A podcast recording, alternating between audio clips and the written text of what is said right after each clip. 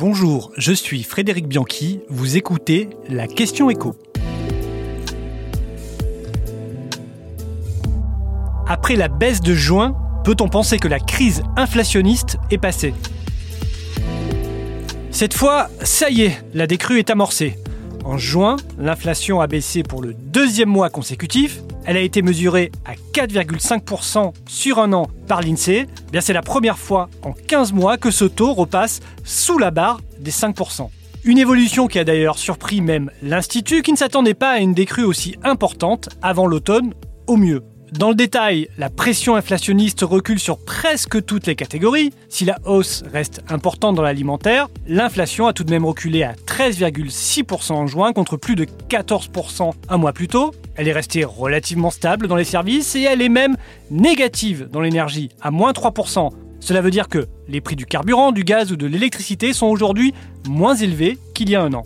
Et avec les baisses de prix attendues dans les rayons de nos supermarchés dès le mois de juillet, on peut dès lors raisonnablement penser que l'inflation devrait poursuivre sa baisse dans les mois qui viennent. Pour autant, les autorités restent prudentes, et notamment la Banque Centrale Européenne qui envisage à nouveau de rehausser ses taux d'intérêt, ce qui, on le rappelle, a des effets néfastes sur la croissance, l'emploi ainsi que des pans entiers de l'économie comme l'immobilier.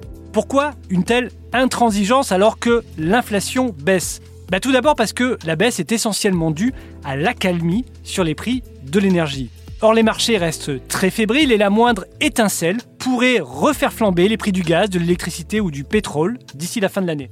Ensuite, parce que si l'inflation baisse dans de nombreuses économies comme la France ou l'Espagne, ce n'est pas le cas de toutes. L'Allemagne, par exemple, a même vu son taux remonter en juin. Et enfin, parce que les salaires devraient continuer d'augmenter cette année de 4,4% en moyenne, selon la Banque de France. Dans ce contexte, l'autorité monétaire européenne va continuer d'arroser les braises avec ses hausses de taux pour s'assurer que l'incendie des prix ne reprenne pas. Reste à savoir si cette cure de choc pour nos économies ne sera pas à terme plus douloureuse que le mal initial. Vous venez d'écouter la question écho, le podcast quotidien pour répondre à toutes les questions que vous vous posez sur l'actualité économique. Abonnez-vous sur votre plateforme préférée pour ne rien manquer et pourquoi pas nous laisser une note ou un commentaire. À bientôt